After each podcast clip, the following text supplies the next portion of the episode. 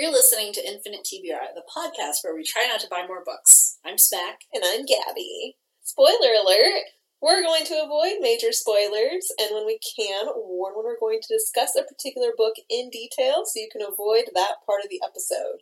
You can also check the show notes for time stamped flags identifying potential spoilers. Good morning, lovelies.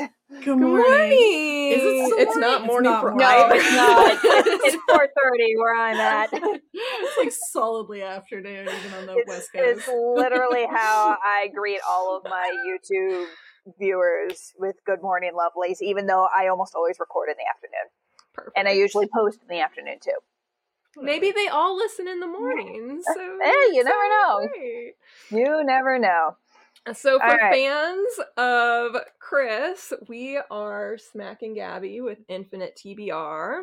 hmm Um, Yep, for uh, the podcast. the podcast. Yep. And they run a podcast called Infinite TBR. And fun fact, Gabi is actually my cousin. Mhm. We are both from the Alongi clan. So she has to be nice to me, but Smack, you're not a blood relative. You can be as mean as you want. I slid You're her. on your own for that part. I slid her a list of my mean comments so that she can ask all of them, and you'll just think it's her. and Excellent. I'll Smack can be the I'm a mouthpiece. little better at cursing anyway. It's fine. So we dreamt up this collaboration. Um, Chris came with us to Sirens 2020. One. One. Yeah, Yeah. 2021. Yeah, because they said that they were going to skip 2022 and they swore that they were going to be back for 2023 and they're not back. It's gonna be back soon. Don't worry about it. Mm. Mm. We can live in Ah. hope. That's like you heard it here first. they will be back. I will be back. Um, Just, just a little. I don't think it'll be this Yeah. year, but it might be next year. Yeah, well, one can hope. Yeah, for those who don't know, Sirens Con is basically a feminist book convention that we went to in, in Colorado, and we all shared a hotel Hotel room, room. and we managed not to kill each other. So we decided, you know what? Yeah, well, we can collab. totally. and they let me monopolize the bathroom mirror the last night, so I could like do make mermaid makeup. That was very For me kind of you all. too. Yes, That's that's, I true. right. Well, you guys, you guys went in like actual cosplay and whatnot, and I'm just like, too much. You know what? I didn't my first or oh, second. Oh yeah, I didn't my Yeah. first year. but the second year I was like 2019. Yeah. I had like this nice clothing. I bought a crown to go with it. But I was You gonna- won a crowd. Well, I bought it. Oh, Early buyout at an auction. So yeah, Sirens is they do gender in fantasy literature broadly. Mhm. Um, Yep. And and so we I talked I think talked about it then at that at that time, Chris, you were you had just started your TikTok channel. yeah. Yeah, I had just started a cafe latte, which is about a cafe run by fairies. Was not had not been born. Um, I was like just figuring out the app. I actually recorded a couple of memes, mostly like Percy Jackson stuff, in the hotel room because I was in the hotel an extra day after they left, and a couple of Oh, those that's went mini viral, and that was really fun. That's Um, exciting. So yeah, so that was I. Let's let's see here. It was 2021. So I had just signed the contract for my full length novel Citadel. I was just getting started on TikTok because I was trying to build up an audience for that, and you know, going mostly on BookTok rather than WriterTok. And it just kind of plucked along from there. And then two years later, I was like, I actually know what I'm doing now. Mostly, So it takes about two years to get your feet under you. it really does. Just generally. So before we get much further, go ahead and let everyone know where to find you and your Because content. we are going to be cross posting. Yes. We'll Yeah, do the that's audio true. as So- a podcast. Yep. you're a visual person. So, for those of you listening on the Infinite TBR podcast, I have a website, cmalongi.com. Alongi is spelled A L O and is a Nancy G I. Uh, it is Sicilian. Everyone pronounces it Alongi. I hate that. It's not that. It's Alongi. You too. Yep. And uh, yeah, and so I'm there. I am on TikTok, c.m.alongi underscore author. I am on Instagram, c.m.alongi. And I'm on YouTube, which for those of you watching this on YouTube, you're watching this on my channel at CM Alongi. So just Google CM Alongi and I'll pop up. I'm there. And to I also have a bunch of books. I know. I also have a bunch of uh, uh, books. I have a novella series that is ongoing. Called Blackwing, and I have, uh, as I mentioned, a sci-fi novel coming out in June. All of that is available on Amazon and Barnes Noble, and the novella series is available on Kobo for you Canadians. Very cool. So, um, if I think we're gonna gonna dive right into either your novella series or your novel. Yes. Do you have a- the fiction? Do you have a, and then if if and when we have time at the end, we can um, ask some fun book questions about you know your like your fun reading habits and writing habits and stuff. But um, which would you like to talk about first, your Blackwing or your Citadel? Um, well, Blackwing's the stuff that is currently out, Right. so let's start there. Okay. Um, Blackwing is a novella series that I am self-publishing, um, and I got the idea for that when I had COVID last year, last February, which was just a cold for me. Um, but I was still quarantining and I was bored, so I asked my brother if he wanted to play one of our favorite childhood computer games, Diablo 2. And the whole idea is that you're playing this hero. Um, you can choose a sorceress or you know a druid an Amazon or a necromancer or a paladin, and of course they all have different powers and personalities. And my brother and I were playing multiplayer, and as we were doing this, I was thinking, wouldn't it be hilarious if the necromancer, who's all edgy and dark and like anti-hero, ha- was forced to work together with the paladin, who's like the goody two shoes. I get all my Who's powers from God. edgy. exactly very not edgy you know what if those two characters were forced to work together to save the world and fight diablo and rid the world of evil and i thought it was just going to be like a diablo 2 fanfic but then like the characters became something different and then i found myself writing like 20 pages of world building notes and you i was like i i should just do an original story shouldn't i? So the blackwing series is basically God's hated necromancer, the gods hate necromancers in this world, um, has to team up with a paladin who gets her power from the gods in order to save the world, which is based on ancient Greece and Rome. And it's really fun. it is a, It's lot, of fun. to read too. I- I have been lucky enough to be part of your arc team. Yes. Yes, It's yes, I've been sh- shooting uh, free copies to Gabi. Oh, we're almost done with book four, by the way. Um, Excellent. I just finished So- book three this morning. No spoilers for that one. I haven't read it yet. okay, no spoilers for book three. Uh, book one is called To Kill a Necromancer, um, and it's the two of them meeting. Janua, the paladin, is like sent on her first ever paladin mission. She's like Baby 21 years old. Baby paladin. She's 21 years old. She's level one. She's just became a paladin last month. and she has some like- very solid ideas what the world should be. It's yes, excellent. she's very much like this is good, this is bad, like black and white, and like I'm gonna And- make the world a better place. And the most precious thing about her is that she expects everyone else to abide by that exact same moral code and is always thrown off when they're not. It's like it's so obvious what the right thing to do is here, people. Why are you? Oh my god. So yeah, she she's thrown in for loop like after loop after loop. of lawful good. Mhm. Like, She really as is. hard as you can be lawful good. That is her. That's pretty much it. And it's really fun throwing her in. First, she's ordered to kill a necromancer that's taken over this small town. Things do not go according to plan. And then in book two, she is starting to work with this necromancer that she, again, she's been taught her entire life necromancers are evil. They're corrupt. They, they go against the gods. But like, she, I, she's like, I almost got killed last time. I don't have a choice here. Um, and they're forced to work together to help this city in book two, Hedgarab's Curse, which has been cursed by the god of disease and uh, with this horrible plague. Don't know where the inspiration for that came from. like book. exactly. And then, uh, and then in book three, the Horned Guardian, they're following this trail because they've been following this trail to go against a bigger bad, and they. They first, she's asked to execute a necromancer local in town, but he's only 15 years old. So she's like, uh, I know. She's like, ah, he's a necromancer. Yeah, there's a high risk of him doing something evil, but he hasn't done anything wrong now. And Is this then book three. this is But book this- three, The Horned Guardian. This is like chapter one. I just said. it's not a spoiler. Like No, it alright, just no, it the happens setup in is the fine. Yep, that's the Okay. This is setup. Act One, and then it kind of spoils from there. Like there's a magic forest. And then the next thing that and happened. Thanks. Thanks for that. Yeah. Here's who dies. oh Um, my god, and wasn't then- it awful when this Oh happened? my God. I couldn't handle it. I don't know. I couldn't believe it myself when Janua decided to do this. Um, and then before you know comes in high out, not in high school, in college, I once, my friend had never read Harry Potter, and I Mm. said, "Do you want to know when Hermione dies?" You're Which might be the meanest thing I've ever done in my life. I'm delighted by how evil that is. And I'm like, I'm like strictly like, I'm one of those people who I don't like spoilers, and I hate spoiling it for other people. Yeah, because it's like you only get first chance what? Like it's one of those things where it's like, if I don't care about the story.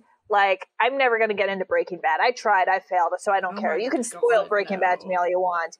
And then it's like, but if it's like something that I want, yeah, but if something like like I'm going to be reading this, like it's on my list. Like I'm currently, I just started the Invisible Life of Addie LaRue, Hmm. so it's like yeah, no those ones, spoilers. yeah, I'm yeah, exactly so the it's like, same. I'm arbitrarily picky about spoilers. Just mhm. sometimes I Yeah. don't mind. Sometimes I'm very But- focused. yeah, but like also like I live with two roommates, and one of them who has depression and anxiety wants spoilers. Like they they very A much like heads I up. need to know. Yeah, I need to know what happens. Do they make it out okay? Do they die? Like what happens? They need to know. And largely it's for their own mental health. Like I need to know going in if this is going to be okay for me or if I need to like properly brace myself. Yep, that's what happened with The Undertaking of Hart and Mercy by Megan Bannen. I was reading it and then I gave it to Gabi as a Christmas present. And she blew through this like 400 plus page book in two days. Great. And and I had slowed down because I gotten to the point where like shit was about to hit the fan. Right. like- I have I have no idea what that book is, so like this It's is kind all of but like You've Got Mail. Have you seen that movie or know the yeah, premise? It's, it's you anyway? got mail with zombies. So Magic oh, zombies, not science zombies. they're like secret pen pals, but they don't know that they're pen pals. And in real life, they hate each other. And so inevitably, at one point, there's the big reveal where they find out. big out. reveal. Yeah. and I I needed spoilers, and then I decided I couldn't do it. Can't- I'll go back to it at some point, but couldn't do it. So, No, that's um, kind of like I've been with books where like I read The Girl Who Could Move Shit with Her Mind, which is like X Men meets Alias, and it's hilarious. okay. but- But, and how was it? Yeah, it, it was a really great book. But then I started on the sequel, um, Random Shit Flying Through the Air, and it's good. It's well written, but for some reason I just found myself with this reading block like Mm. two thirds of the way through, and I'm like, I just, I just can't do it. I And gotta at that point, this. It's hard later. to tell if it's the book or you. Yeah, I'm pretty sure it's me because the book was doing fine. Yeah. Um, there there was nothing like there were a couple of plot twists, but like they made sense. Characters are charactering, world is worlding. it's not the book. It's definitely me. So I just I you know put that back on the shelf. I will get to it later. it happens. Yep. It really does. So, So- who is your favorite? Who I'm going to ask you first, Chris. Who is your favorite character to write in the Blackwing series? Probably Antiku because he's so much more sarcastic. Like he is. That would have been my guess. I know he, He is he a is crotchety old necromancer. Yep, he's an he's an old gay. He's jaded, but he also has a heart of gold because, like, in his own words, I'm bad at being smart. Which, like, he is like he knows the smart thing to do is just you know move past this town that's cursed by God. He knows the smart thing to do is to let this young impotent paladin get herself killed doing this other thing and then I'll move it and I'll sweep it and clean up whatever mess needs to be cleaned up and that's to do what I need to do. Like he knows the smart thing, but his conscience won't let him do it and it pisses him off every time because he's like Okay, I guess we're you and I are just gonna be storming up the fortress together, just the two of us with no army, and she has a whole army of undead people that are gonna rip us to shreds. In some ways, Cool. Lots of fun. in some ways, his moral code is like just as cut and dry and Yeah. strong as Janua's, but he's so mad about it. that's that's the fun thing about Antiku is that ironically, even though Janua is the one who's the paladin who gets her powers from the god of honor, Antiku actually has the strictest moral code out of almost every character. He he has this necromancer's creed, which is basically like don't be a dick for necromancers. And he follows that thing to the letter and he's like, This is the morally right thing to do, this is the morally wrong thing to do. Sometimes the morally right thing is infeasible. You can't do it, but we're going to try anyway. So he does have this moral code. And as he and Janua work together, she starts to see it more and more of it. And she's like, oh, necromancers maybe aren't inherently evil. Maybe. I might have just found the fluke. Hard to tell. And one of my favorite dynamics between those two characters is the way that, in some ways, Antiku has kind of acquired responsibility for Janua. yeah. They've been traveling or t- uh, together Where enough, and like, he knows that she'll just throw herself into a situation. Yeah, die.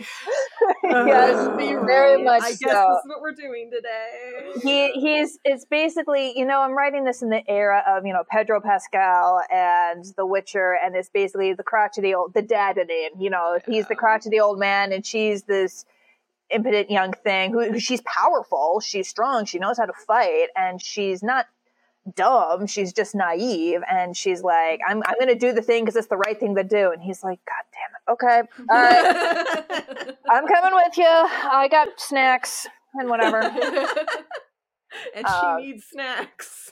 She does need snacks. She literally burns through the calories. But yeah. No, book four, Ghost Peak, comes out May 5th. Mhm. And then I haven't settled on a date or even a title yet for book five, which is when I'm going to be. After book five, I'm taking a break from it. How Uh, far ahead have you planned in this series? um, far. Gabi said something about 20 books, and my Yeah, head almost I have- I, I'm a planner, okay? There's planner versus pantser. Hold on, let me get to the desk here. There's planner versus pantser. Planners are the ones who outline everything.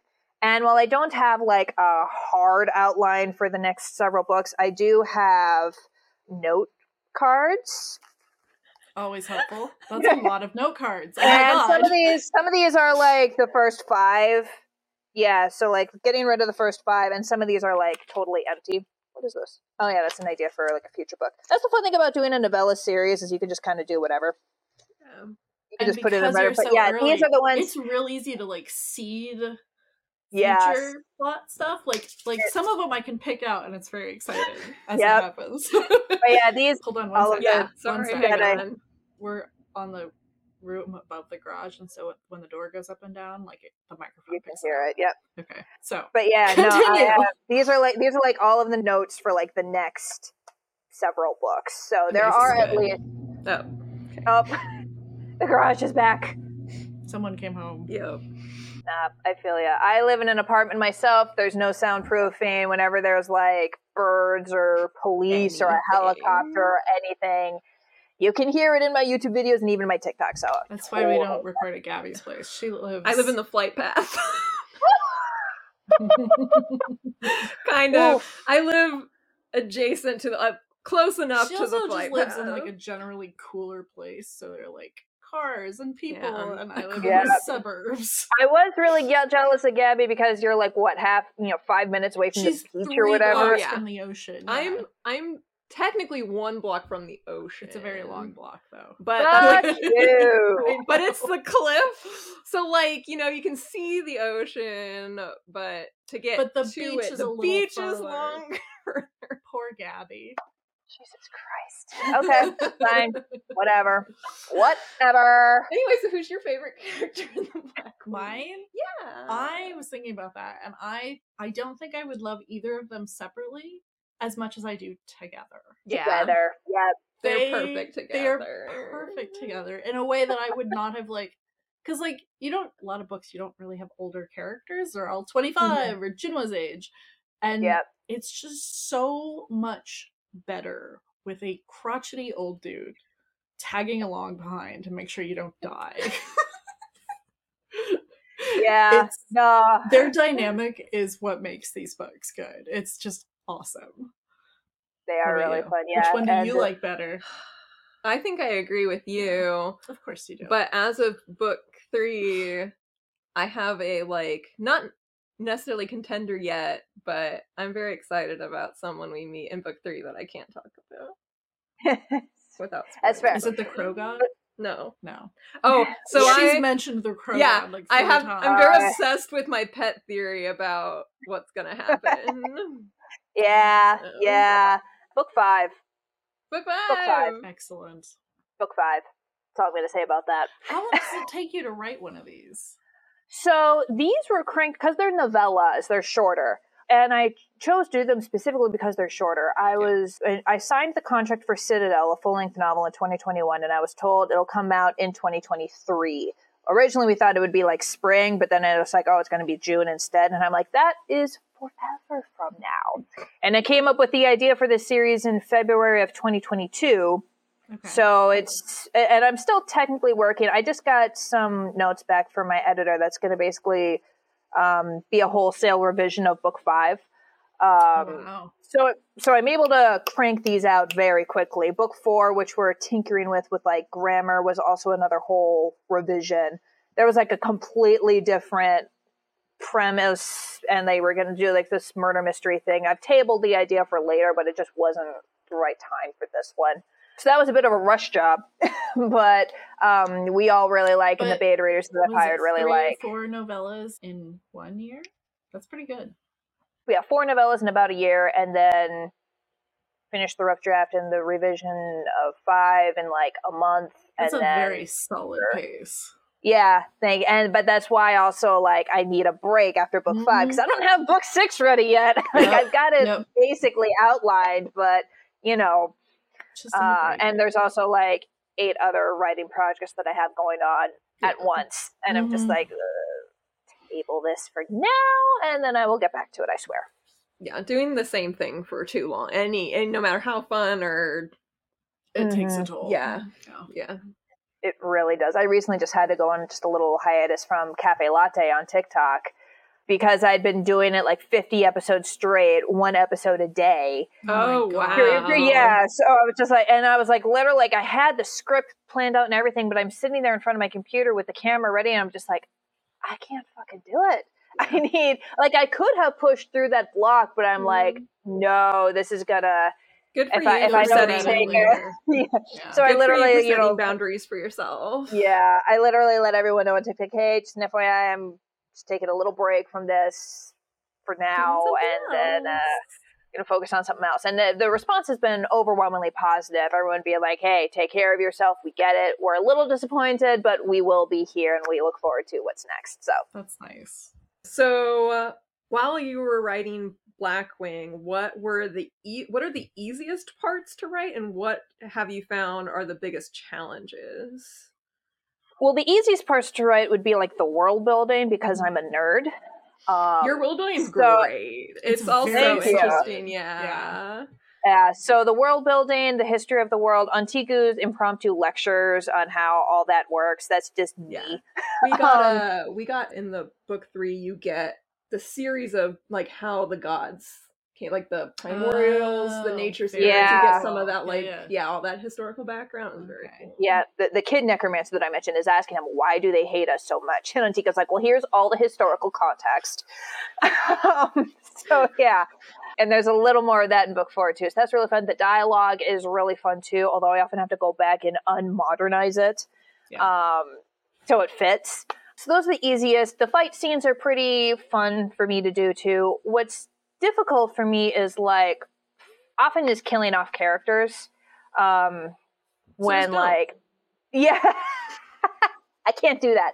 Um yeah when like i don't like killing off villains. Like Oh, that's yeah. that's entirely but like you know you keep wanting good things to happen to the good characters. But the thing with good storytelling is you can't have that happen. Like if you want fluff go to fan fiction. I i'm not here to deliver that i need to bring pain and so it's figuring out you know i need to hurt these characters but like do i kill this one off now because if but if i do that then i'm like completely nixing a potential future arc later so maybe like i make them think they're dead or like maybe i just separate them or maybe i just introduce a new character and then kill them off later, and like yeah, it's a minor kill off new character. So. Yeah, it's very much easier to kill off a minor character, and if you're doing it right, like if you, I don't know if you guys ever watched Full Metal Alchemist. I am not. Not in a Um, long time. Oh god, yeah, no, it's a great anime and um, Brotherhood, I should say. Yeah. Full Metal Alchemist Brotherhood and uh, the manga that's based off very good, but there's like a minor character who gets killed off fairly early on, and it just hits like it's it's it's rough and it like determines the course the entire rest of the series too. And he's a minor character, but like you still really care about him and his family and the impact that he has. So so that's, that's like top. Good tier. it's part of the inspiration. Rick Riordan, who did Percy Jackson, that's another big inspiration because he's kind of like, as you may have noticed, these books and all of my writing tend to have a very diverse cast of, you know, genders, sexualities, people of color, people with disabilities, autistic people. So, like, and I am not all of those things. So it's like Rick Riordan is kind of like the the inspo of like being a majority author, I guess you could say, with with a wide diverse cast that is like widely said like, yeah, this is how we are. We can all see ourselves there. Representative of So the there's rest of that. the world. Yeah. yeah. Yes, there's that. Um, George R. R. Martin taught me how to kill people. So it's kind of a solid, solid mentor Blend. you know blending of that. That's I pull from everything really. What was your favorite scene to write in the first? I guess in the first two. Verse The two. first two, but um, in either To Kill a Necromancer or Hedgarab's Curse. Um, all the scenes with Hedgarab's Curse when Janua is going against the other paladin, and uh, Mhm. and Zeno. Uh, in Yeah. in Hedgarab's Curse, she meets another paladin of Jadim. So they're two paladins. They're both worship the same gods, but they have two very different Very, takes very interesting different. contrast. on how to do that. So that was it was really fun to contrast this, you know, young headstrong woman with like very strict views of what's right and what's not right with someone very similar with the very same background but from a little more self-centered purpose. And you Someone know, with more whenever she's. Yeah. So like, it's yeah, not someone like with she's more experience. can knock him aside. Which is what she would exactly and and more power yeah, Yeah. and more power than her because he he has destructive fire like he can Yeah. actually do more things than she can so she has to be a little cautious around him but she's not a very cautious person Nope. Yeah. so yeah so it's kind of fun writing janua in a situation where she's actually kind of right. Like in all the previous scenes whenever she's going against Antiku Antiku is usually correct just because he is more jaded and also just ha- knows more about the world and how it works and, and why it works the way it works. And she doesn't. She's you know as we especially found out in book four she really does not Oh, but in this case in, in Hedgarab's yeah ghost peak was the site of a necromancer school just an fyi um, yeah. Whereas in uh, in book two, Hedgarab's Curse, it's it's pretty cut and dry. Like Janua's like, you are supposed to help people. That's our job. And this other paladin's like, no, I'm supposed to protect the temples, and I can't do that if we get, you know, th- this plague was sent by another god. If I go against that other god, I am going to be putting the, myself and the temple at risk. I can't do that. And she's like, bitch, yes, you can. That's what we're That's supposed almost to do. word for word. Yeah. happens. is great. so yeah, that, it's that's really fun with those two books was having Janua be like, oh, that's right, she's actually sometimes right, and she is coming from a good place, and you really do get to see her shine as she's like, this is why I decided to do this, to follow this path, to help other people, and if I have to fight a literal god to do it, I'm gonna fucking do it. that was another part of the second one that I really enjoyed because in the first, like, her inexperience is what holds her back from like being Mhm. able to take on the necromancer by herself. But the Yeah. second one, like, she is very clearly outmatched by Mm-hmm. Most, if not everyone, she's standing against. Yeah, And like, there's an angel from another god that appears, and yep, and that same necromancer who's clearly stronger and more experienced. And so, like, she, it was interesting to see her like take a breath, try to do the Like, smart thing, we try to like like Auntie Instead of she's just, like, at being burning her way through her problems. And Exactly. the third one ends up being a perfect follow up to both of those in that sense because in the third one she's in this position where she's the one with the most power in the whole situation and she's put into this like now this like moral dilemma of what to do with this necromancer mm-hmm. kid and everything and the enchanted forest and everything Yes. else. Yeah, she And there's a particular scene where like Antiku has to say she's like, What you don't think I can be patient? And he's like Okay. No, I don't think No. They're just Yeah. so much. They're so great.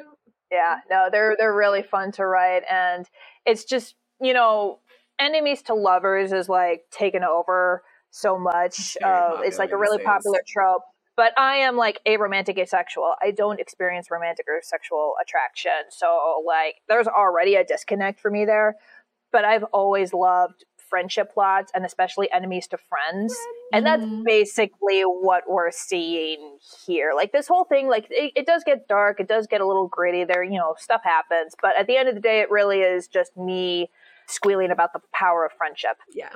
That's really all you need. you can be sad and do dark things as long as As you're nice Exactly. to your Nice friends. to your friends.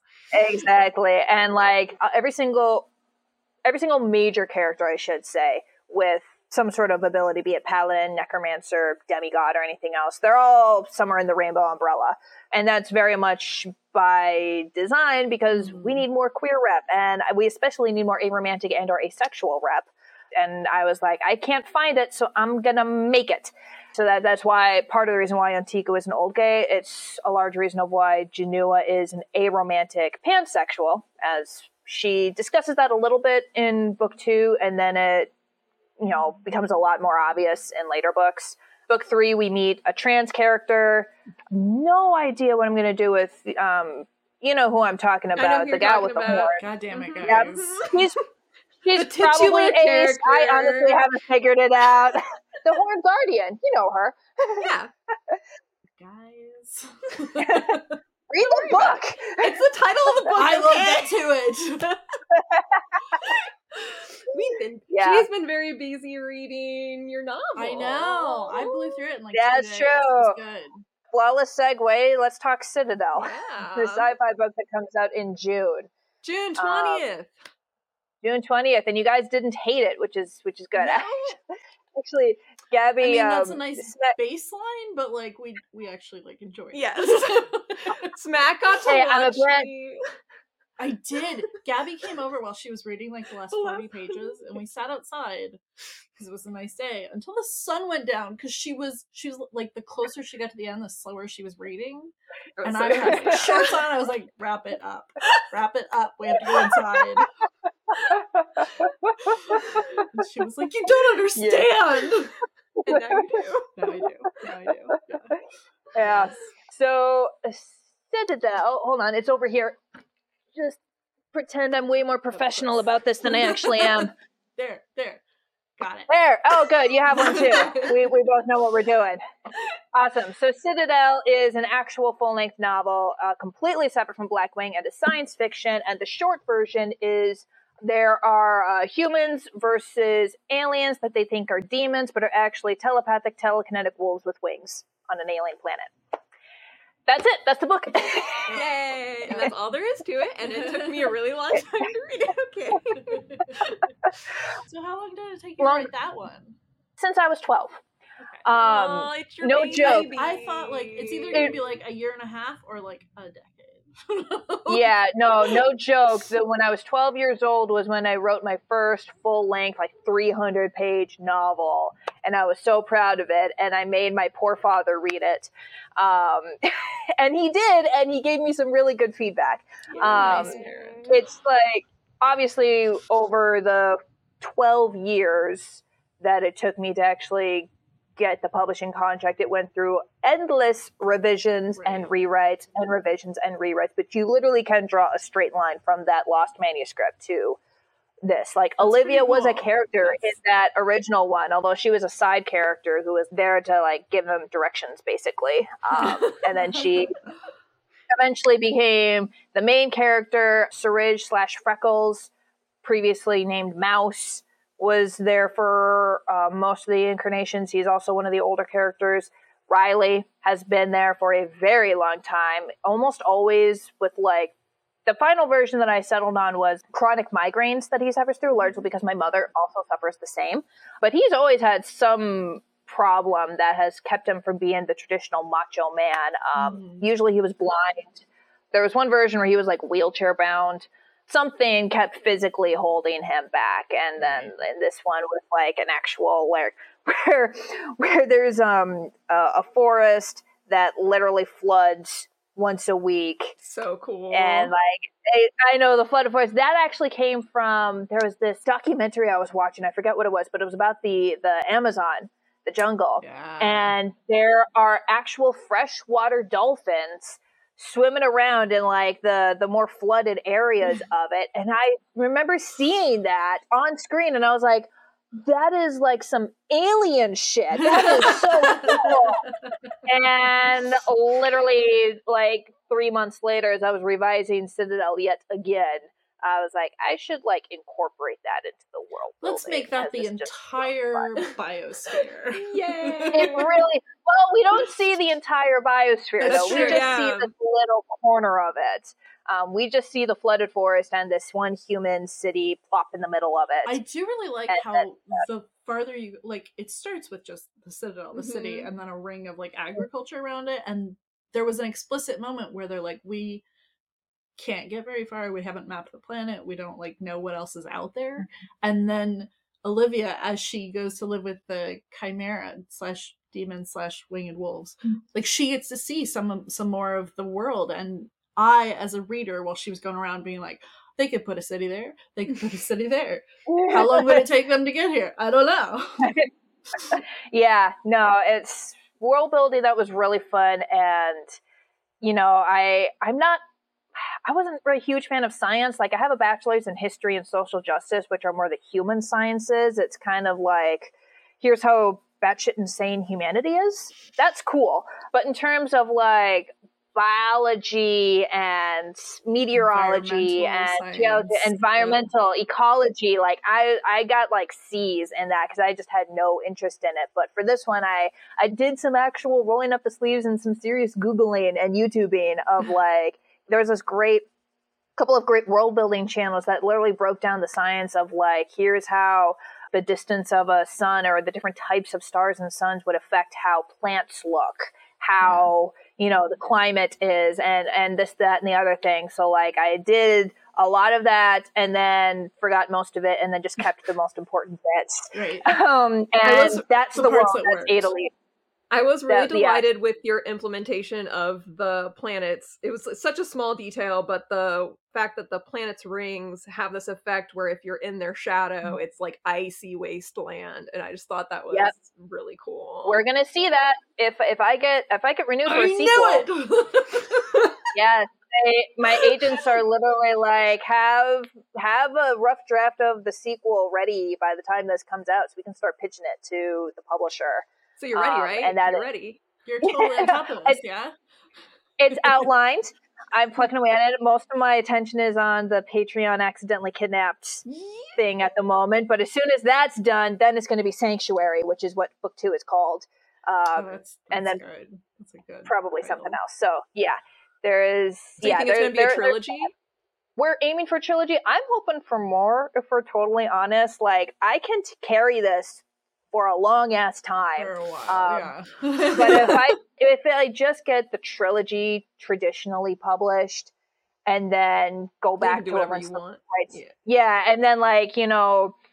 If Blackstone Publishing's like, we just wanted the trilogy, like we have no interest in a book four, I'd be like, well, I have a book four, so I have doing interest it in a anyway. if they if they publish three books, then there will be a fan base already. Yeah.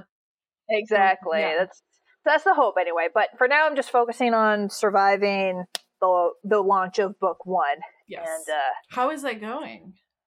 it is going pretty well. Like obviously, I now have like an actual TikTok base and following and social media following, um, who are really excited about it. So You should Um, be. yeah, we're. You. Yeah. You should be. so um uh, if you follow me on tiktok you know that i'm a big fan of like skits and like acting out some characters and whatnot. You know, myself versus this hypothetical ableist, sexist, homophobic reader. Those are always really fun to Mhm. do, but also like the characters themselves. That's going to start happening on my TikTok as, nice. you know, I have I live literally had the skits to those scripted out and sitting on my laptop for months waiting for us to get closer and closer to the release date so I could actually start doing them and Hovering over the releasing them. Hovering over the record button, let's go.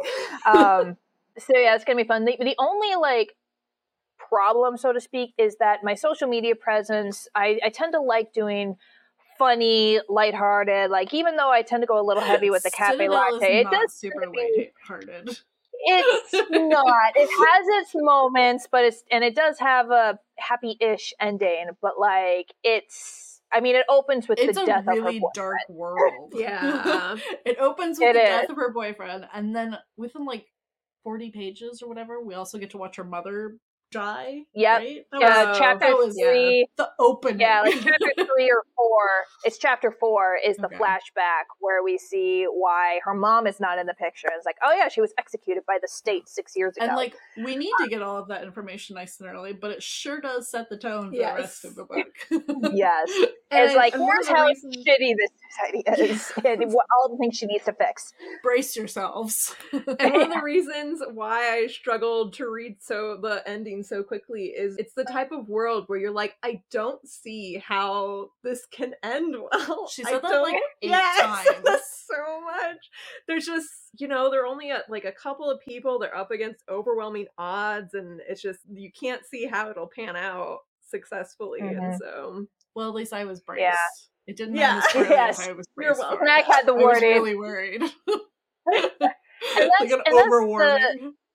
Exactly. And that's that's the thing when you look at social movements throughout history and all that stuff, where it's like it doesn't happen overnight. mhm. It doesn't happen right away. It's Which like what the, really the expect best in fantasy Yeah. fiction. in Like, fiction, exactly. Whereas this one is like you've completed step one, yeah, 80 more to go. yeah. That's kind of the thing where it's like it, you're ending with this tone of we have accomplished a lot. We've taken a major first step. This is huge. This is unprecedented in our history, but oh my God, we have so much farther to go. Yeah, and I think it was perfect. I don't think you could have ended it any differently without it either undermining the entire story or Mhm. kind of copying out, I think, of the Yeah. message you were trying to send.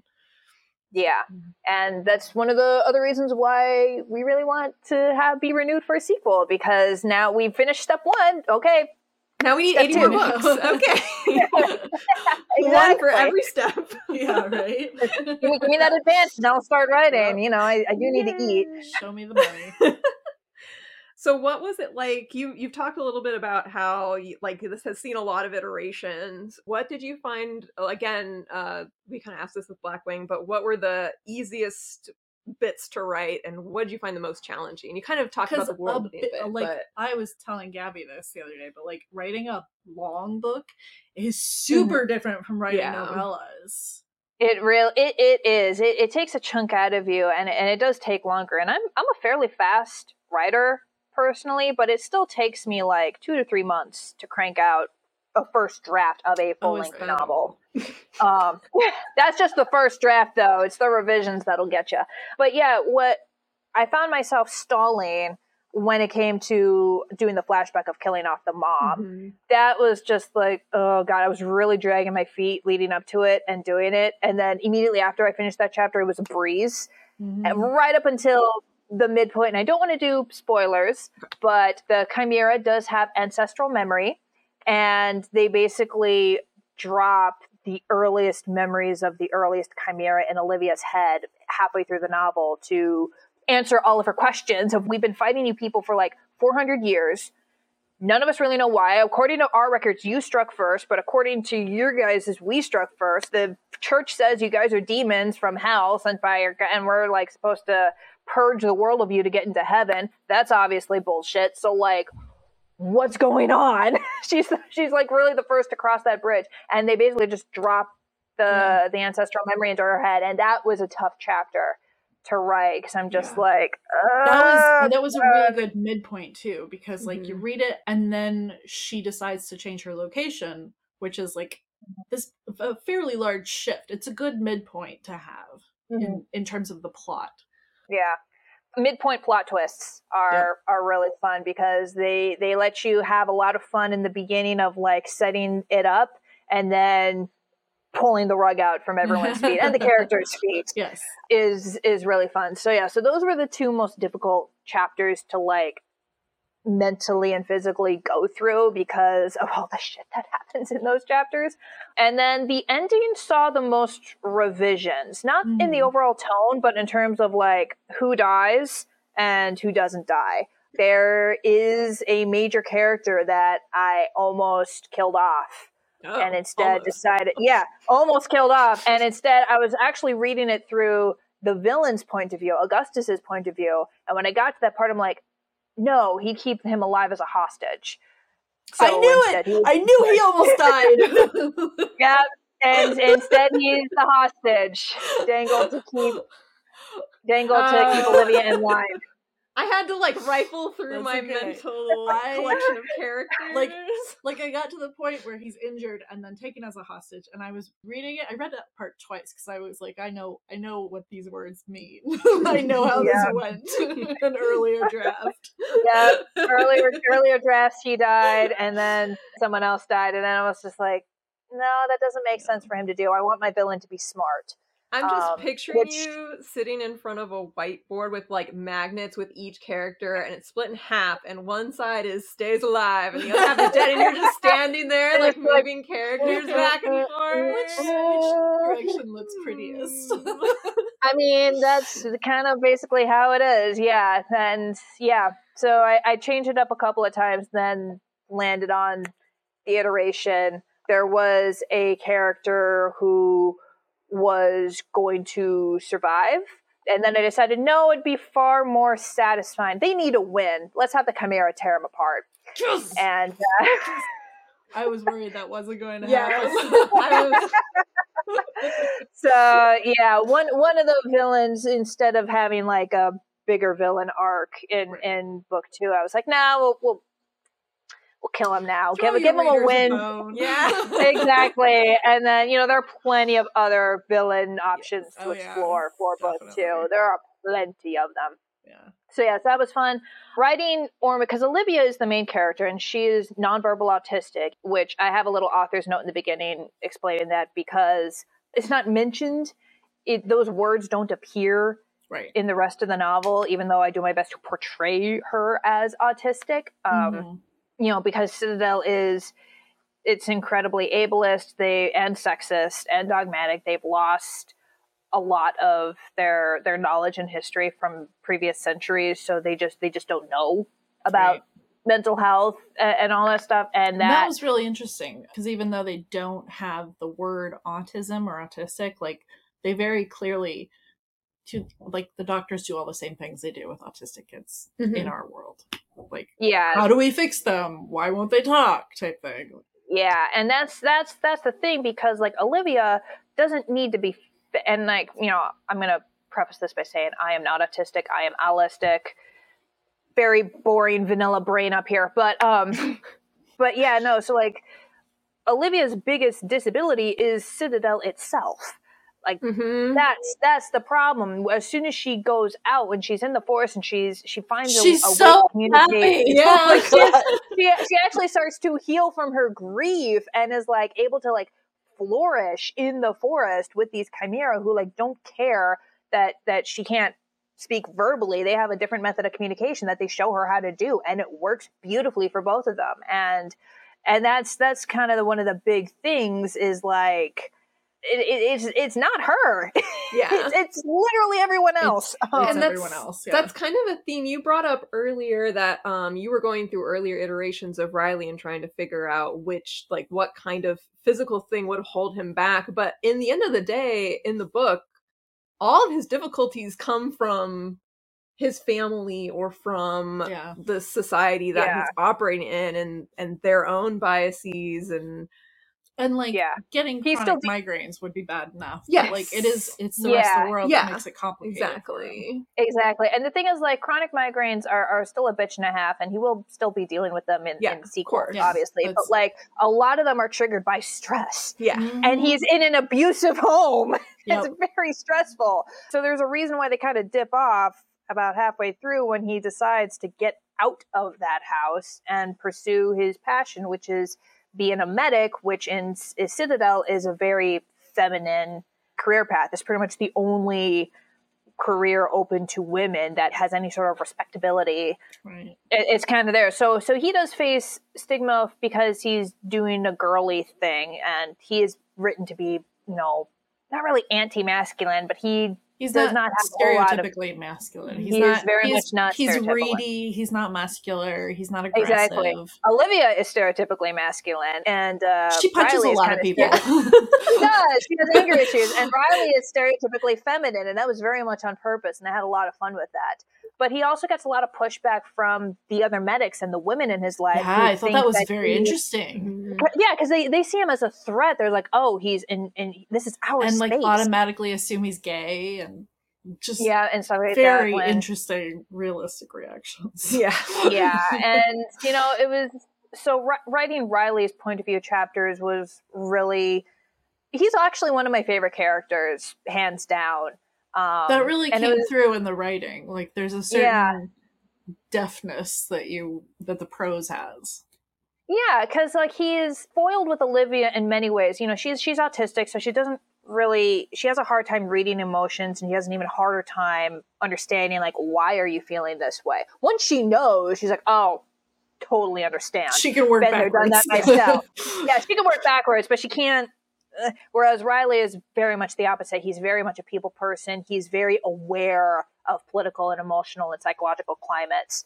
So he, he is he, he's very deft with all that stuff. But he's also he has this mask of like being not really perfect, but like kind of submissive, just kind of like you know I'm just the son of the governor. Like I'm just here. Like I'm I'm a little bit of a well, goody he's, two he's shoes. been taught like if you don't submit, Yeah. you're gonna get exactly you're gonna get killed basically because yeah. he's useless but um, even when he was putting on that mask for three years he's been we find out pretty much right away he's been committing treason Yeah. and heresy he's very he's been very under the radar. quietly. Yeah, Quiet he's been- rebellion. He's he's a quiet rebel and then learns to become a louder rebel over the course Mhm. of the story with olivia as inspiration for that so that, and it was really fun to write his journey for that and his struggle of figuring out if i do what I, my heart wants to do like i'll be, be able to help people i will be happy like it'll be great but if i do what my dad wants me to do i can still help a lot of people i might become governor i can hit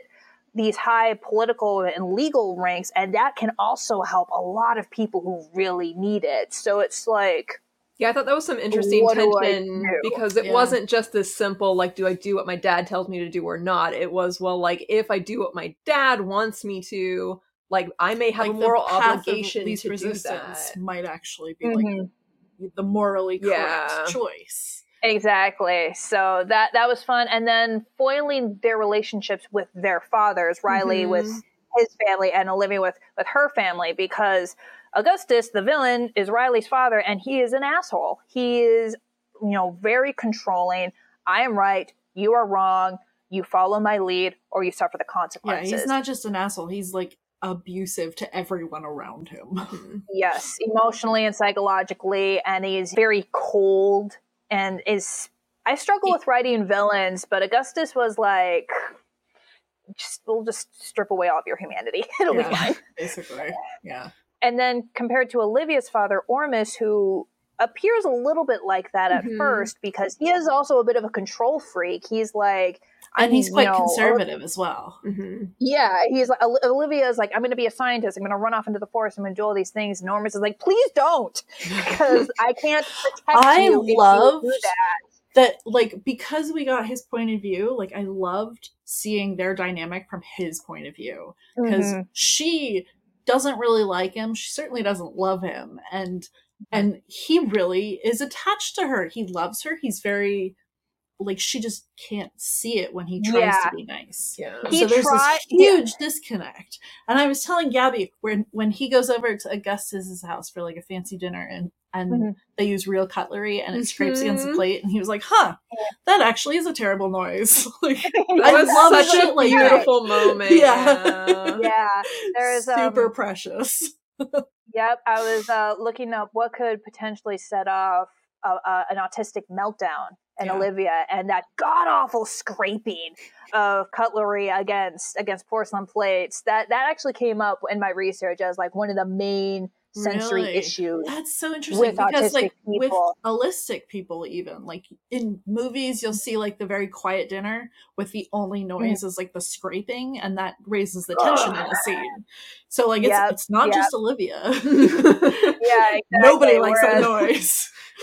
Exactly. And it's a little detail, but like, you know, Ormus and, and his second wife, Asaya, is, you know, they had regular cutlery and then Olivia came to live with them and they're like, okay, we're going to switch out to wooden silverware because for her sake. And it, was, and it was a little thing. So like Ormus is trying. Yeah. He's trying to connect with his da- both of his daughters and and he he wants Evelyn what's best for them. but-. Like Yes, Evelyn is better at recognizing it than Olivia is. He, he's basically the epitome of he confused, but he got spirit. yeah. and he and he eventually he, they eventually figure themselves out and it's you know ormus is, is really fun to come to because he he's really complicated and he does he has the positive character arc of you know finally able to connect with his family and let go of the control a little bit and trust them and believe in them and and doing that and it works. But he also does a lot of other on the other side the the political end of citadel.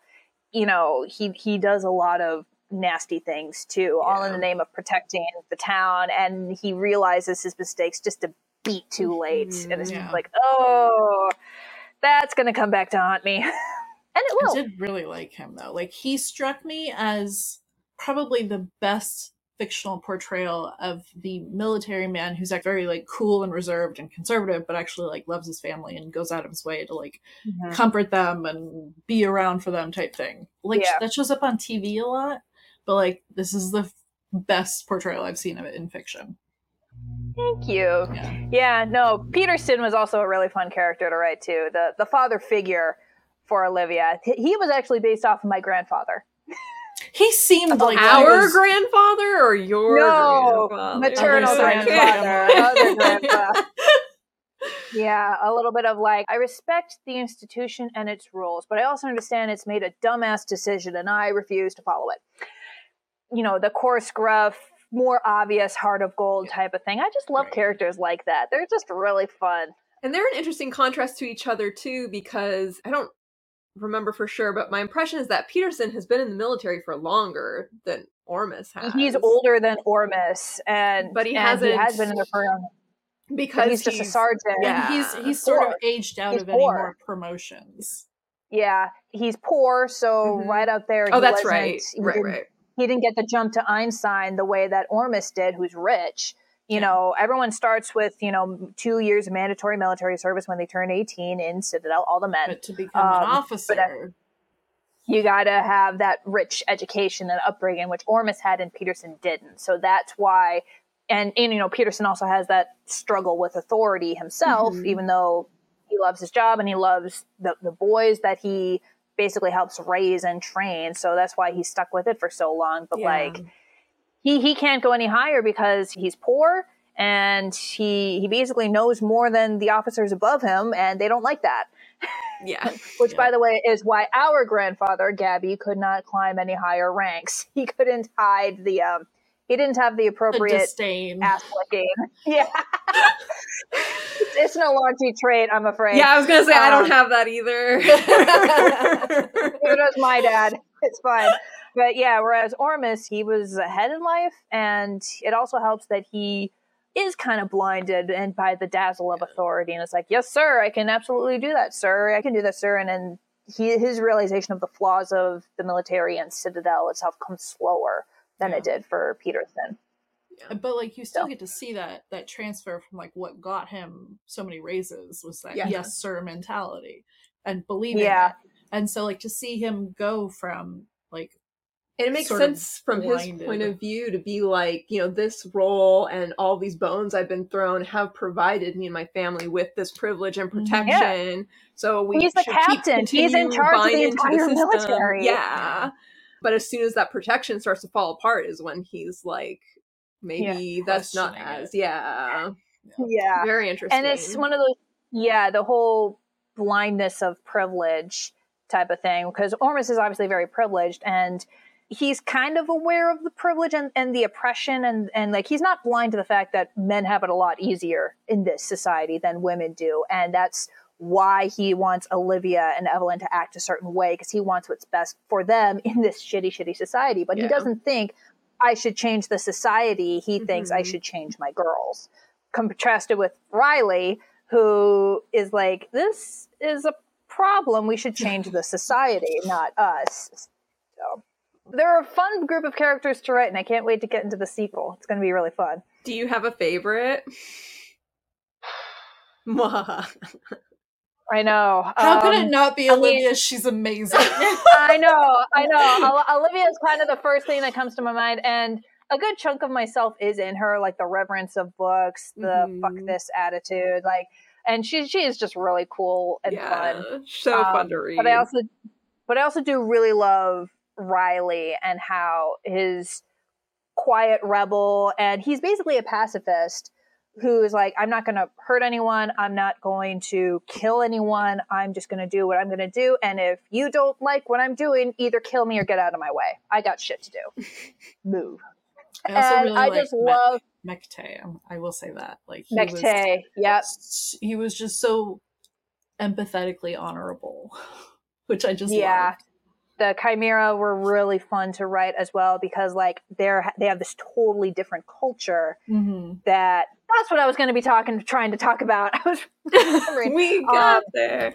yeah, they're- yeah, they have this totally different culture of like you know they don't have the sexism, they don't have a patriarchy, they don't really have ableism, they don't have any of that. They have their own problems, and that's why it works so much better for Olivia. But also that changes how the individual thinks and how and their values and how they view themselves. So Suraj and Freckles, he's super young and like happy and he's like, I know that I probably shouldn't have, you know, approached this dangerous human kind of unarmed. He struck me But I being did it about anyway. like twelve.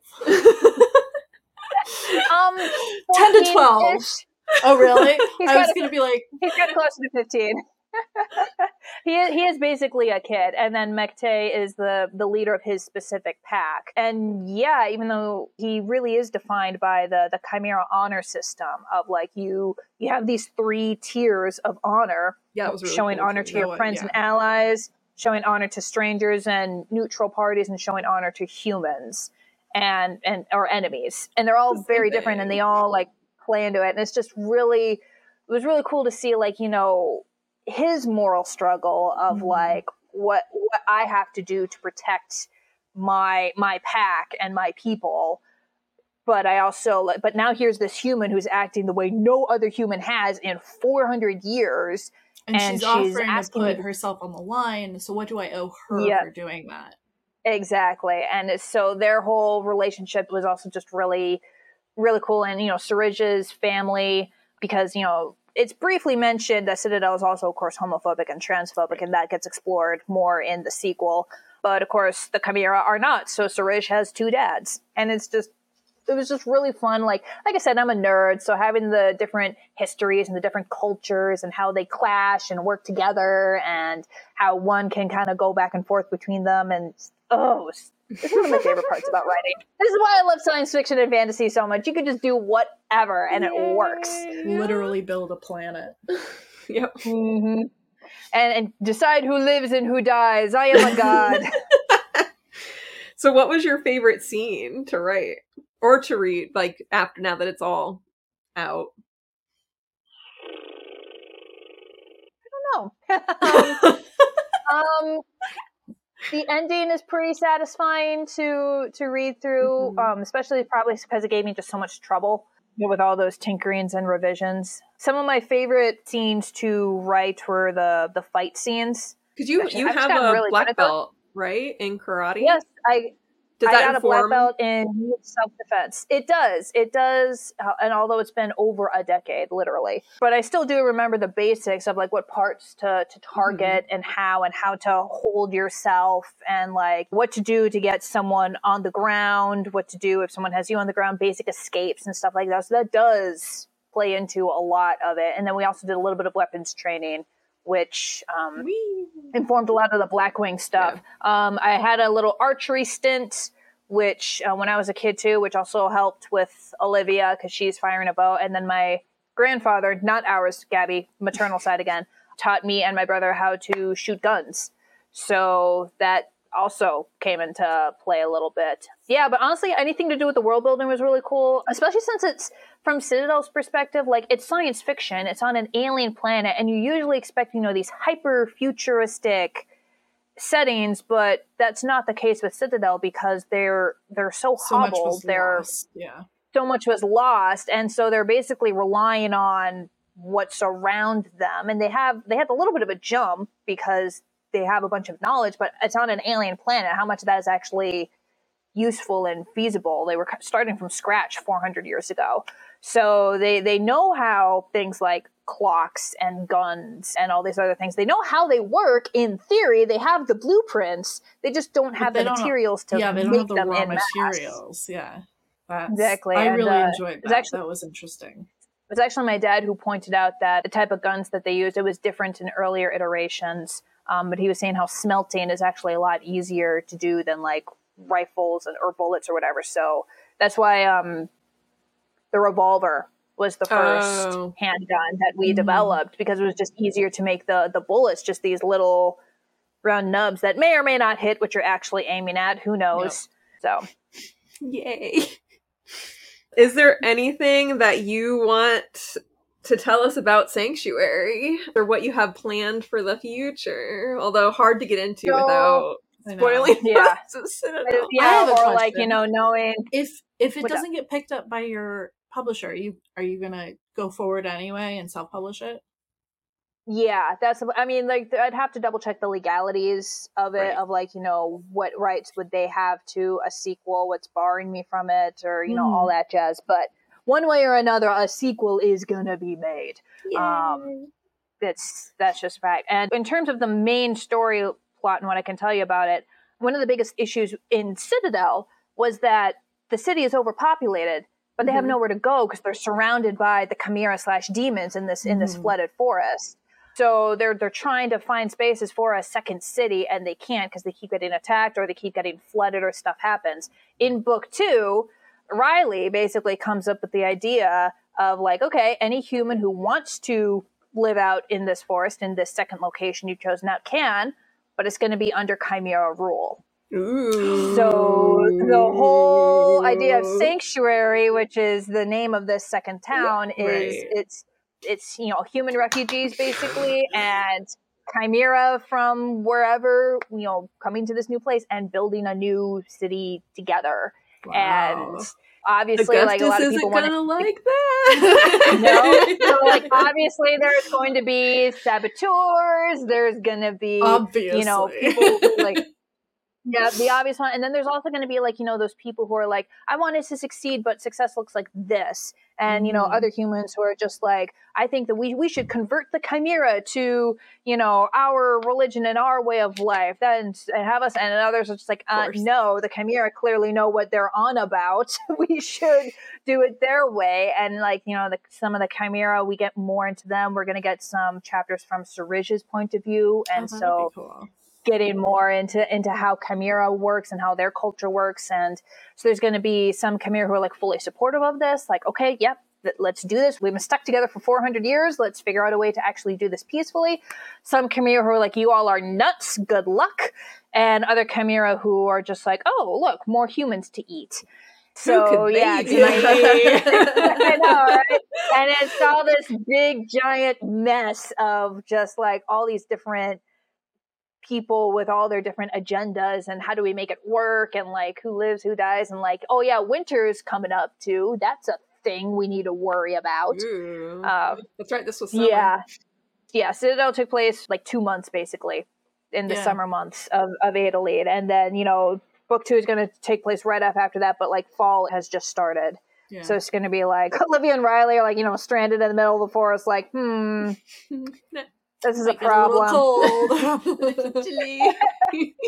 We'll, we'll cuddle for warmth. It'll be fine. I think you had a couple questions about the role religion has in both of her. Oh yeah. Yeah, it was mostly just me observing the parallels between your novel and your novellas in that both deal with larger more I mean the novella is less so, but large world shaking events or shifts Mhm. in culture.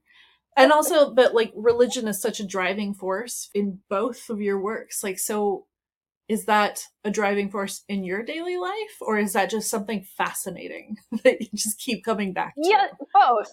Both, yes. um, so I am, I do consider myself a somewhat religious person, but I am a, it's hard for you to see, but I am a Buddhist, actually. So when I say I'm religious, I'm a, I'm a religious Buddhist. I've been practicing Nichiren Buddhism since I was 16, so over a decade at this point. And that does drive a lot, but it also like means that, you know, organized religion as a whole is just so fascinating and such a mess. And it's That's been- another parallel. yeah, and it's and it's and yeah, it's been a force of a lot of good in the world. Like I'll be the first to say that I would not be where I am without Nichiren Buddhism. Like it has been a literal lifesaver, but also it's done some horrible things. Like we all mostly grew up with Christianity, so we'll we'll poke fun at that. But like you know, the Crusades, just for starters, and like the treatment of, of religious minorities, the Spanish Inquisition, the you know everything. It's so Pretty much whenever religion Uh, turned political. Yep. yeah, whenever there's there are political interests, it, it gets dicey and messy. So yeah, those those do pop up in my stories because I do find it so fascinating. And with the Blackwing novella, and we get more into this, especially in uh, book four, Ghost Peak, coming out May fifth, um, where there are actual gods and deities and angels, and like that's you know that causes problems, and so that's really bit. cool to see. Like, okay, what if we had like a global conflict and like you know Athens and Greece, but like the gods were actually a thing and they were stirring some shit and driving forces and you know all that jazz. And then with Citadel, it's not clear. It's science fiction, so like there's no the hundred faced god is not going to come down and you know scold them Smite for being people. bad, but Yeah. like exactly. So you know you have but people like fight. August. Yeah, but you have you, you have people like Augustus who basically embody all of the the negatives about organized religion and how it can be used and abused as a tool for oppression and and for war and for power and for keeping the rich rich and the poor poor like it's it's all embodied in him in that negative way but you also have characters like Riley and to a lesser extent Asaya who embody basically all the good of religion. You know, obviously he gets a lot of inspiration from his friend Olivia, but he also, whenever he's like particularly worried or sad or just in a tough spot, he always turns to religion for guidance and and for help, and it does help him. And then you have Olivia, who's a total outsider of all this because she's an atheist because she was just hurt so deeply by this religious dogma. So she and Riley work together very well because for Riley, he's like, Scripture teaches me to be a good person. It teaches me to, you know, be generous and to treat others the way I want to be treated and to seek peace of mind and to conquer my inner demons. And there's this scene later on in the story where he's, you know, just lost a ton of his friends. And she finds him in this little quiet temple and she's just, you know, sitting with him there for him. And she's like, okay, if this is what religion is supposed to be about, I can actually see the appeal a little bit. I'm still very much an atheist, but like I can respect that this is how Riley gets his head on straight because he's created this whole little peaceful bubble for That was a meditation. really and- nice and for moment. help. Yeah. Yeah. and then it all goes to shit again. But yeah, so you know, religion is is a tool. It's a double edged sword. It it's you know helped as much as it's hurt, basically. And it all depends on the people who use it. And that's just what I've found and seen throughout history and, and in my own life. And uh, so yeah, don't be an Augustus, be a Riley. Okay. yeah, Gabi, don't be like Augustus. God. she's so in danger of turning into him. I'm trying, okay? um, I think that was more or less everything on our list about Citadel and Blackwing. So before we ask any miscellaneous questions, was there anything else you wanted to say about either Blackwing or Citadel? First three books of Blackwing are available for now, ebook only. We are working on an audio version. They're all available on paperback? Amazon. Yeah, what about paperback? Not yet. Not yet. Okay. But Not yet. It's coming. Uh, I do want once the once books four and five are out, I want to squeeze all five together into like a collection An omnibus. and yeah, and and do it that way. I refuse to produce the paper and the plastic required to make books when they're like itty bitty. No, I refuse. I'm gonna waste resources responsibly. Damn it. Um, Citadel, on the other hand, comes out June 20th, and that is available in hardcover, paperback, audio, and ebook. So go forth and impulse buy. right now you can pre-order it. yeah. I know, right? It's gonna if if you're watching this on YouTube, everything is gonna be linked in the description. So you have no excuse. We'll probably have links in the show notes, but We- hard to say when those show notes I'm will be up. slow on show notes, But- but they're they're coming. By the time they're up, it will be available and you can immediately click and buy. So there we go. So Um, yeah, that's pretty much all I can say about that. Which are So- the miscellanies? Well, so I was just going to follow that up with you had mentioned you have a lot of projects on your various burners. Are there any in particular that you want to m- mention? Yeah, about accidental So, kidnapping. Yeah. What? Accidentally Kidnapped was based off of a TikTok series, a mini TikTok series that I did that was based on a Tumblr prompt. it is delightful. It's Those are basically, always um, fun. I know. The Tumblr prompt was basically a Dark Lord who, you know, someone who has a reputation as a Dark Lord, actually has a moral code, takes in a princess who's obviously been abused, and her kingdom comes knocking a little while later saying, You've clearly kidnapped our princess, give her back. So it's either give her back to her family or declare war. And that Hmm. spawned a TikTok series that was that premise, and it was, you know, like I said, mostly fun and lighthearted, even though there was murder involved. Um, and it Fun got murder. yeah. it was fun murder. just a little like poisoning. It was fine.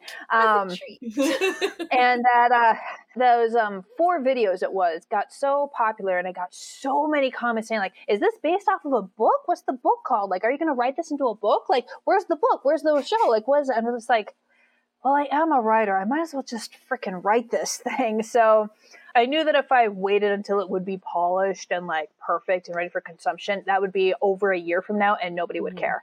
So basically, what I've started doing is posting each chapter of my rough draft as I write it, chapter by chapter, onto my Patreon. Okay. And then with like about eight different disclaimers saying, oh, this is a rough draft. It is not perfect. It's going to be revised and probably rewritten within an inch of its life. I already have several revision notes. Like the first act is going to get a complete overhaul, like stuff like that.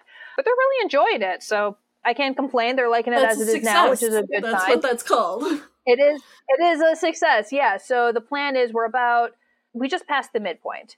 Wow. So we're like 27 chapters in. There's like 20 more planned, and because I said I outlined this, and um, once that's done and everything is on Patreon, then it's going to be like you know bringing it all together, revise, rewrite, give it to my agents so they can find a publisher for it. So that's that. It's probably going to get renamed into something like Kingdom of Starlight, but for now it's called Accidentally Kidnapped. So there's that. And then, speaking of TikTok, um, I also have an ongoing TikTok series that I was on hiatus. Hiatus is going to end tomorrow. I just finished filming. I just got to finish editing.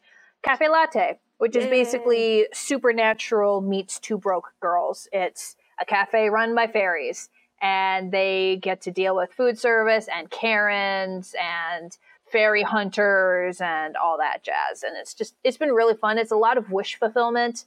Speaking as someone who works in the food service industry, Yeah. um, definitely, definitely fluffier and lighter than the likes of Citadel and even Blackwing. That is probably going to get its own book. Um, I have said that once once accidentally kidnapped is done, and once Sanctuary is at least rough draft and you know word Off vomited the onto a document. Yeah. Yeah, uh, then yes, I will sit down and I will basically do what I'm doing with accidentally kidnapped, but with cafe latte. And it will probably be darker than what is actually on my social media because I'm just incapable of writing something Cozy. actually like. Cozy, yeah. I can't do it. I can't do it. For anyone who's listening and isn't watching this on YouTube um, and couldn't see the tumbler she held up, cafe latte is spelled C A F A E because Yes. it's Bay. Anyway, it's very funny. Faye. I had to make sure that was clear. anyway. originally- Gotta make sure the joke comes through. I know, right? The first two episodes, I literally just called it Fey Latte. And it wasn't until I got a bunch of comments saying, like, this should be called Cafe Latte. And I'm like, you are all, all geniuses. like, that's, Live I, why am I not this great? Uh, so, yeah, there's a, I am starting to take them from TikTok and upload them onto my YouTube channel in seasons, batches. Mhm. So if you see season one, like the first the first couple of them are, you know, welcome to Fey Latte, and it's, and it's not until episode three that's Cafe Latte. Ah. Amazing. Okay, I think that's your content all wrapped up. Yeah. If we wanted to, the only other thing I thought we could end with were just some when Smack and I finally recorded The intro episode. the intro episode we just like talked about because this the idea of the podcast was to get through our giant tbr piles we talked about our Mhm. reading personalities kind of but like things like you talked about your attitude towards spoilers. You mentioned that you're a this is more writing than reading but you mentioned that you're a, a plotter instead of a pantser so I Yep. thought we could just ask like a couple more uh, questions along those lines, like what are your favorite genres to read, for example? Fantasy and sci-fi, hands down. Well, every okay, time. like subgenres. Yeah. Uh, I will say though, in terms of like you know, while I am usually in the fantasy sci-fi land, I will occasionally throw in a bit of classical literature or a nonfiction book um, Mhm. because I found that hopping across genres helps prevent book hangovers and and reading blocks. But in terms of subgenres, usually epic fantasy, that is fantasy that takes place in other worlds, like mm-hmm. not Earth. Earth is not even a thing. It's you know your Lord of the Rings, your Game of Thrones. I tend to go for darker fantasy as well, with like life and death stakes and all that jazz. But it has to have a happy ending. Like I can't really do tragedies. Yes, I Matt. at the very least, What? has- yeah. I wrote a very cozy very- dragon story. I can do happy Um, endings. Yeah. At the very least, it has to be a bittersweet ending, um, which should Hmm. tell you all right there. That's that's also true of my writing as well. So like, you're never gonna catch me with a tragedy because I just I can't do them. But you yeah, heard it either here, happily ever after, not yeah, writing, happily but ever after, or uh, or happily for now. I do like urban fantasy as well, just because it's really cool to see like how the real world blends with the fantastical. It's usually fantasy. Sci-fi does pop up every now and then. When it is sci-fi, it's usually like really futuristic, like really far out there. Like um, Nnedi Okorafor's work is really good. If you haven't, that tends to be darker stuff. But yeah, stuff like that. Post-apocalypses. Fun fact: Citadel was originally a post-apocalypse on Earth before I moved Oh, it to on an alien I was like, planet. it still is sort of post-apocalypse. yeah, no, but, but, like on Earth, like they, li- Okay. Olivia was literally, you know, shuffling through the ruins of Washington D.C. in some of the Mhm. earlier iterations. So yeah, that that tends to be, you know, either young adult or new adult, bouncing back and forth between those two. I don't really care. Yeah, if it if it's dark, if it's epic fantasy, if the main character is a minority, so woman or queer or person of color or neurodivergent or disabled or something like that, then I that's going to catch my attention right away. I- I'm so sick and tired of books that you know center around the the default quote unquote this neurotypical cishet white dude. You have billions of stories to choo- choose from there.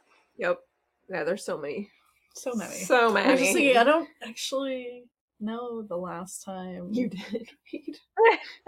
yeah. It's funny, like once you go out of your way to Yeah, kind of avoid it, like It's actually super easy to do. yeah, it's not that hard. yeah. It's usually the last time I do that was like my last thing with the classics. I Mm. think, which I think was Count of Monte Cristo. Although you could argue that the main character of that one is black, right. or at least mixed race, because you know Alexandre Dumas was black.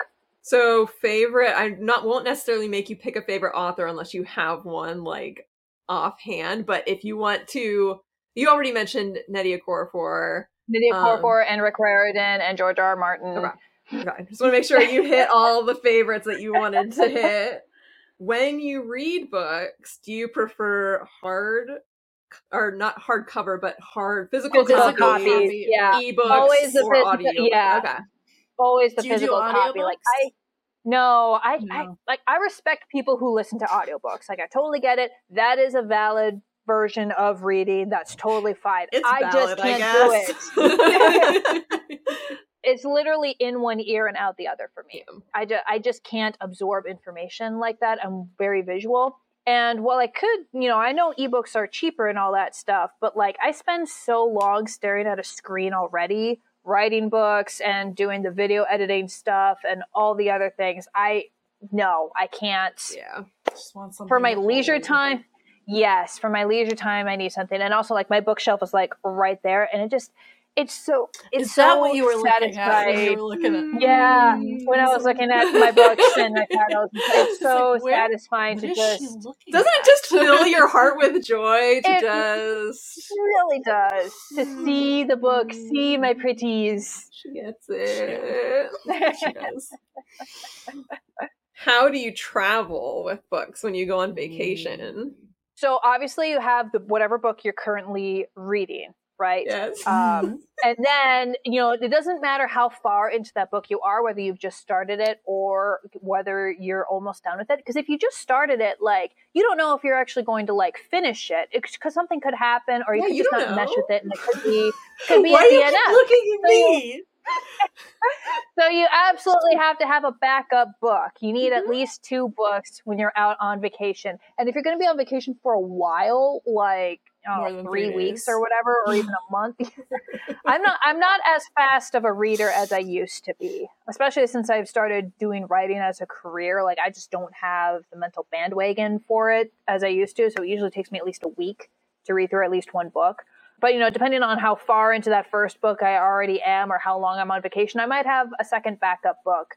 However, you still have to have room in your bag because of course you're going to hit the bookstore while you're on mm-hmm. vacation. So you need to Obviously. have room for the books that you're bringing back. So That's really, what your just one carry-on backup is book for. Yeah. exactly.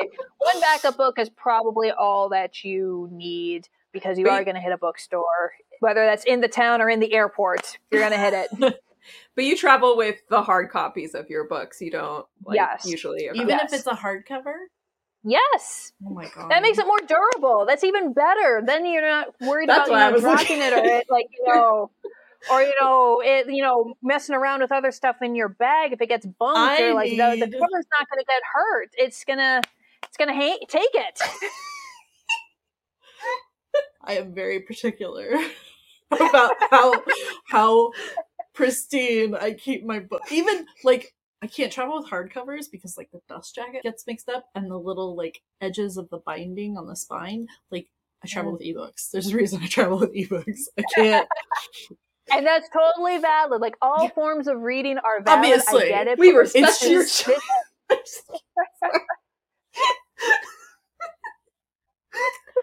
Moving on.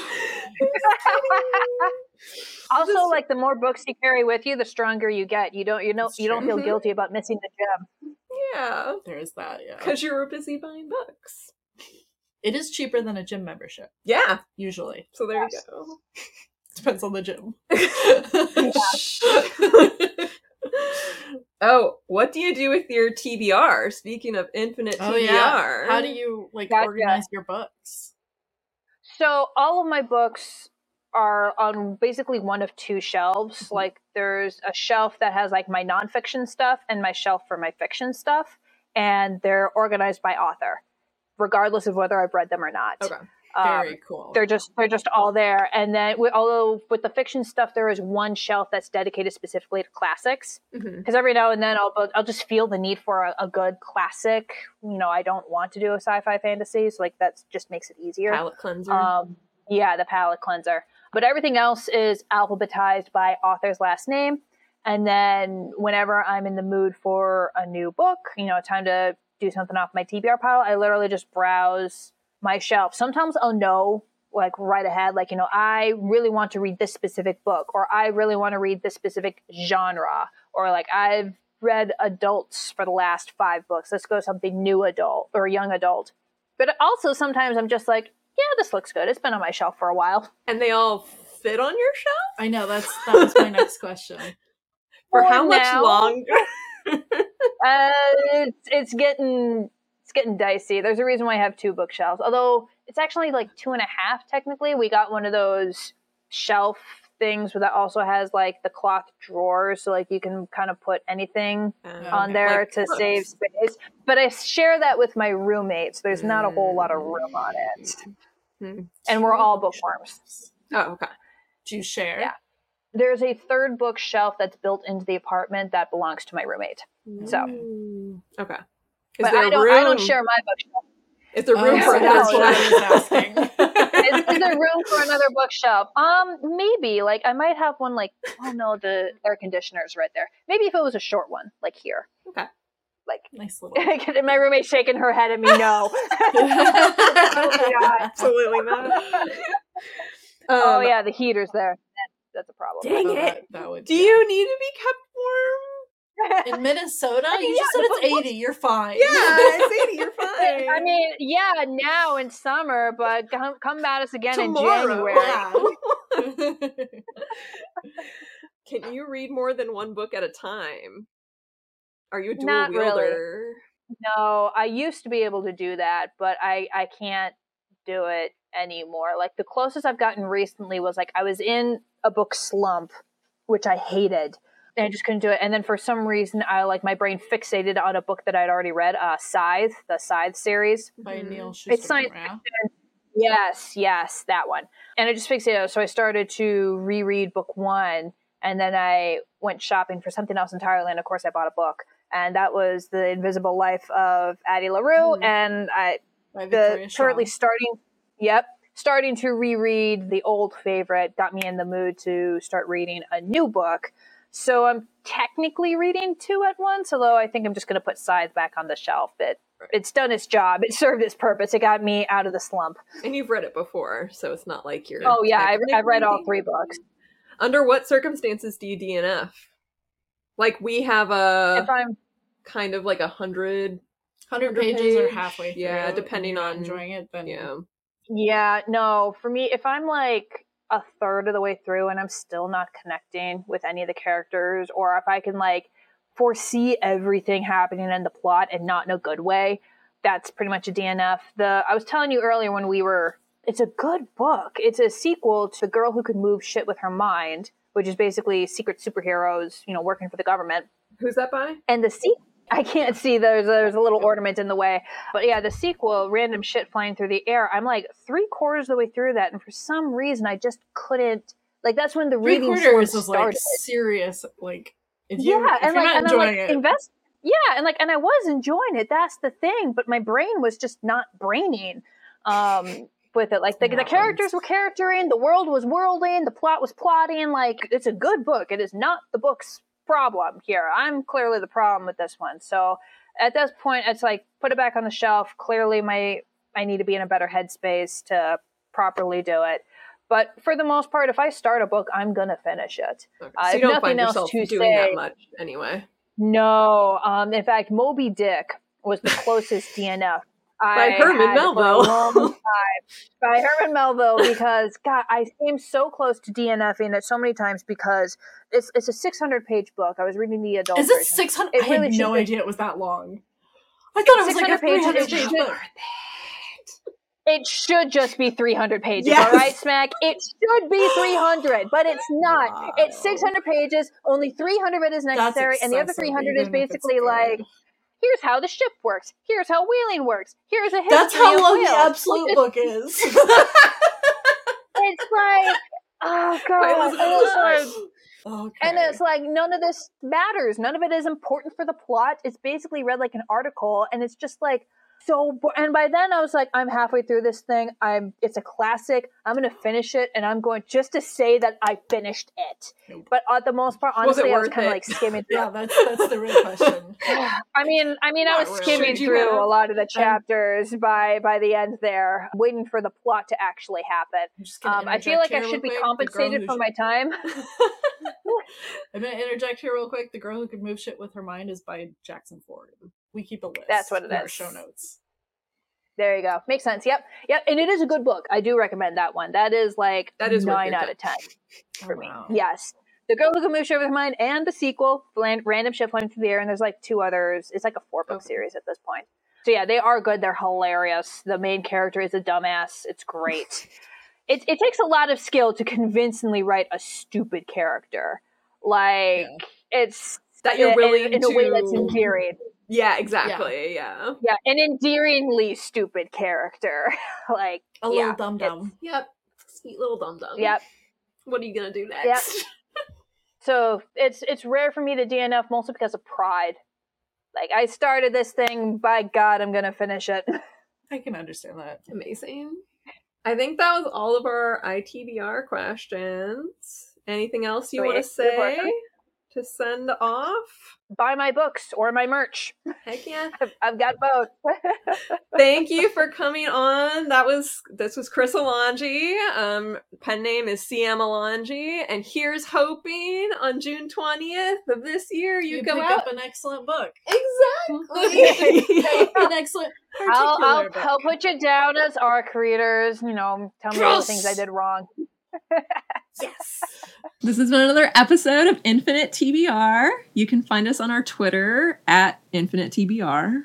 and we are individually on Twitter as at what Smack said and at Gabalodon, which is like megalodon but gab in the front of it. And you can find all our show notes at infiniteTBR.com. If you have book recommendations for us or questions you want answered during the podcast, feel free to email us at itbrshelf at gmail.com.